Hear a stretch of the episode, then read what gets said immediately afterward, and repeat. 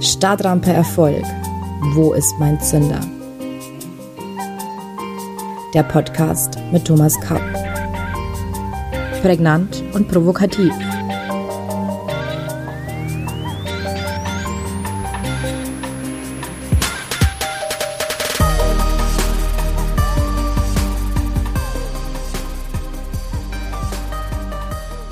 Herzlich willkommen allseits. Ich begrüße Sie zu unserer neuen Folge von Stadtrampe Erfolg. Wo ist mein Zünder? Heute beschäftigen wir uns mit der Frage Bewusstsein und Quantenphysik.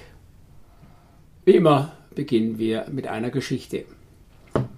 Als meine Mutter in der Endphase ihres Lebens mit Krebserkrankung im Krankenhaus lag, besuchte ich sie an einem Sonntag und machte mich nach dem Besuch auf eine von Montagmorgen bis Mittwochabend geplante Geschäftsreise auf.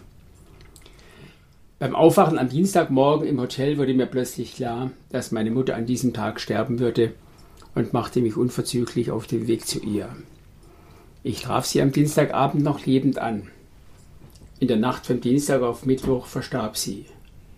Wie konnte ich das am Dienstagmorgen wissen?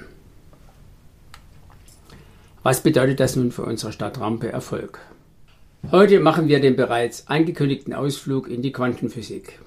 Dafür müssen wir nicht Teilchenphysik studiert haben, wir gehen ganz sachte vor. Tapfer müssen manche von uns dennoch sein. Da wir in der letzten Folge gesehen haben, dass unser Bewusstsein eine grundlegende Bedeutung für unseren Erfolg hat, sollten wir es noch etwas besser verstehen. Das führt uns zu den Fragen von Geist und Materie, und ihrem Verhalten zueinander. Descartes und Newton haben uns gelehrt, dass die Welt aus Materie besteht und deterministisch funktioniert. Das heißt, alles beruht auf Ursache und Wirkung und alles ist irgendwie schon vorherbestimmt. Eigentlich gibt es nichts mehr zu entscheiden. Die moderne Quantenphysik ist der anderer Meinung. Max Planck, Nobelpreisträger und Begründer der Quantenphysik, sagte bereits 1944 in einem Vortrag in Florenz. Zitat. Als Physiker, der sein ganzes Leben der nüchternen Wirtschaft, der Erforschung der Materie widmete, bin ich sicher von dem Verdacht frei, für einen Schwarmgeist gehalten zu werden. Und ich sage nach meinen Erforschungen des Atoms dieses. Es gibt keine Materie an sich. Alle Materie entsteht und besteht nur durch eine Kraft, welche die Atomteilchen in Schwingung bringt und sie zum winzigsten Sonnensystem des Alls zusammenhält. Zitat Ende. Noch plastischer formulierte es Hans-Peter Dürr, Quantenphysiker und Philosoph. Es gibt die Materie im Grunde nicht mehr. Es gibt letzten Endes nur noch eine Art Schwingung. Es gibt keine Elektronen, es gibt keinen Atomkern, sie sind eigentlich nur Schwingungsformen. Und selbst Albert Einstein sagte, was Materie angeht, lagen wir alle falsch. Was wir Materie nannten, ist Energie, deren Schwingung so gesenkt wurde, dass sie für die Sinne wahrnehmbar wird. Es gibt keine Materie. Ein Physiker brachte es mir gegenüber einmal so auf den Punkt. Materie sei nur durch Information gebundene Energie. Information und Energie. Merken wir uns diese beiden Koeffizienten Sie werden uns noch öfters in diesem Podcast beschäftigen. Wenn es eigentlich nur Schwingungen gibt und diese miteinander verbunden sind, hat das auch zwei praktische Konsequenzen für unser Verhältnis zu Geist und Materie. Konsequenz Nummer 1. Bewusstsein erzeugt Realität. Die moderne Quantenphysik hat entdeckt, dass kleinste Teilchen wie Photonen, Protonen und Elektronen sich durch Messung bzw. unser Bewusstsein beeinflussen lassen. Wir beeinflussen unsere Realität, weil unsere Aufmerksamkeit, sprich unser Geist, Einfluss auf die Materie nimmt. Materie folgt also dem Geist, der Geist dominiert die Materie und somit auch den Verstand und den Körper. Bewusstsein erzeugt Realität, sagte Eugene Weigner, Nobelpreisträger von 1963.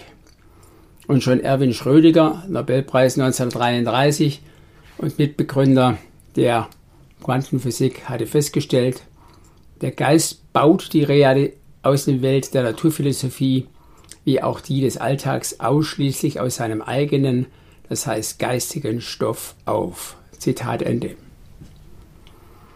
Das ist ein harter Schlag für unsere materialistische, deterministische Denkweise und für uns wissenschaftliche Normalverbraucher eine harte Nuss. Gott sei Dank gilt das nicht direkt in unserer makroskopischen Alltagswelt. Sie brauchen also keine Sorge haben, dass während eines Fluges Ihr Flugzeug abstürzt, nur weil Sie gedanklich drei Sekunden die Möglichkeit eines Absturzes durchgespielt haben. Ich denke jedoch, dass es wert ist, sich darüber einmal Gedanken zu machen. Wenn wir die Richtigkeit der obigen Zitate einmal unterstellen, dann hat es einen enormen Einfluss auf unsere Betrachtung der Welt. Es bedeutet nämlich, dass jeder Mensch einen Unterschied macht. Jeder Mensch. Der Mensch wird zum Schöpfer seines Schicksals. Durch bewusste Optionen, die wir nutzen können oder eben auch nicht. Zumindest langfristig werden unser Geist und unsere Gedanken unser Leben beeinflussen.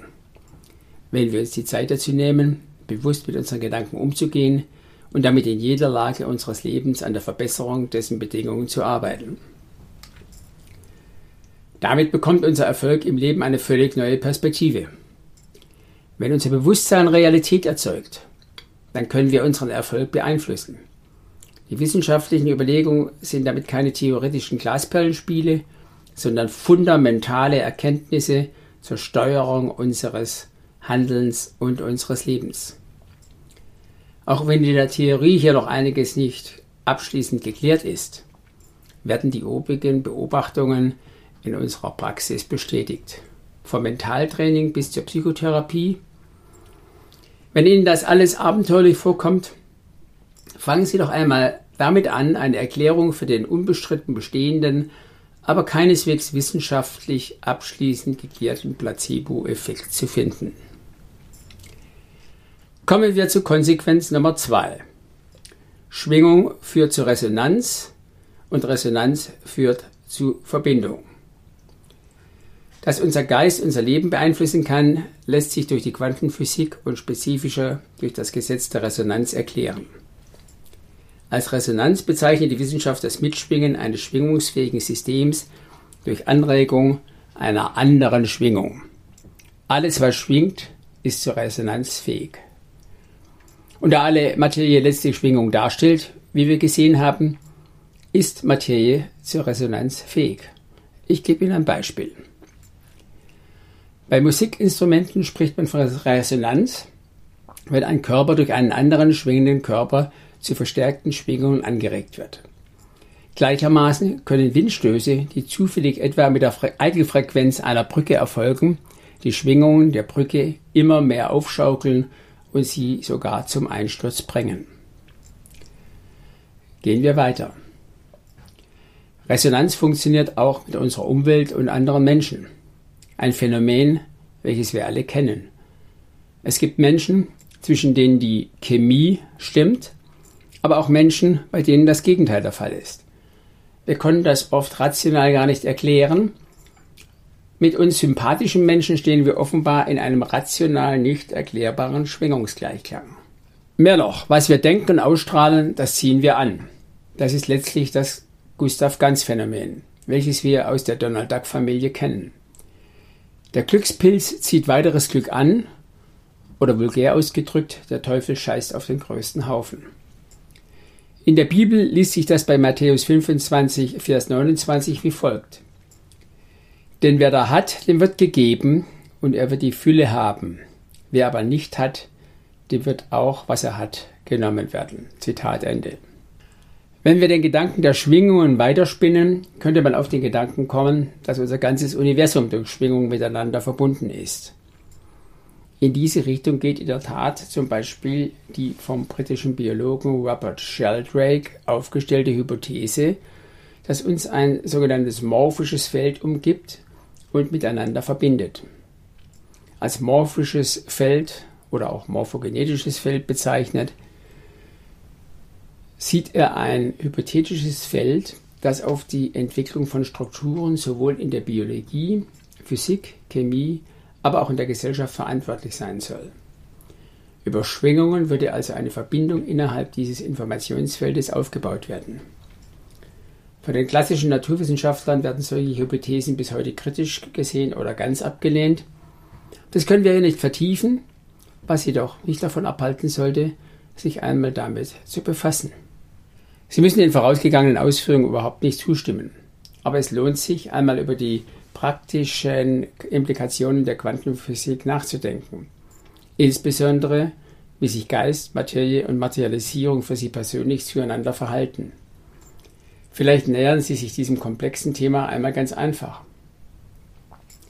Wenn Sie das nächste Mal mit Ihrem Auto an einer roten Ampel zum Halten kommen, schauen Sie konzentriert auf die Person in dem neben Ihnen ebenfalls wartenden Auto. Sie werden feststellen, dass in vielen Fällen diese Person nach kurzer Zeit zu Ihnen herüberschauen wird, obwohl sie dazu keinen nachvollziehbaren rationalen Anlass hat. Vielleicht können Sie diese die von ihnen ausgesandte Energie im Rahmen eines Feldes spüren. Oder haben Sie schon einmal die Erfahrung gemacht, dass Sie an eine Bekannte oder einen Freund denken und diese sich fast zeitgleich am Telefon meldet, obwohl Sie ihn oder sie längere Zeit nicht gesehen haben? Magie? Alles Zufall? Oder was? Und was passierte, als ich am Dienstagmorgen spürte, dass meine Mutter am selben Abend sterben würde? Fragen? Spannende Fragen. Wir wollen hier kein Seminar für Teilchenphysik, Esoterik oder Philosophie abhalten. Für uns ist eigentlich nur eines wichtig. Wenn das Bewusstsein Realität schaffen kann, dann hat der bewusste Mensch Optionen. Und wenn Erfolg die Materialisierung einer Idee ist, wird unser Bewusstsein zu einer zentralen Grundlage unseres Erfolgs. Oder wie William James sagte, If you can't change your mind, you can change your life. Zitat Ende. Wenn Sie Ihren Geist verändern können, können Sie Ihr Leben ändern. Für heute sind wir damit fast am Ende. Wie immer gibt es für Sie noch zwei Impulse. Liebe Zuhörerinnen und Zuhörer, ein Zitat und eine Frage zum Nachdenken. Das Zitat stammt heute vom Buddha. Wir sind das, was wir denken. Alles, was wir sind, entsteht aus unseren Gedanken. Mit unseren Gedanken formen wir die Welt. Und die persönliche Frage für Sie lautet, was ist Materie für Sie? Gehen Sie in sich und finden Sie eine persönliche Antwort. Viel Spaß dabei! Wir sprechen uns am nächsten Mittwoch um 7 Uhr. Dann vertiefen wir das Geheimnis der Macht unserer Gedanken. Bis dahin verbleibe ich mit den besten Wünschen. Ihr Thomas Kapp.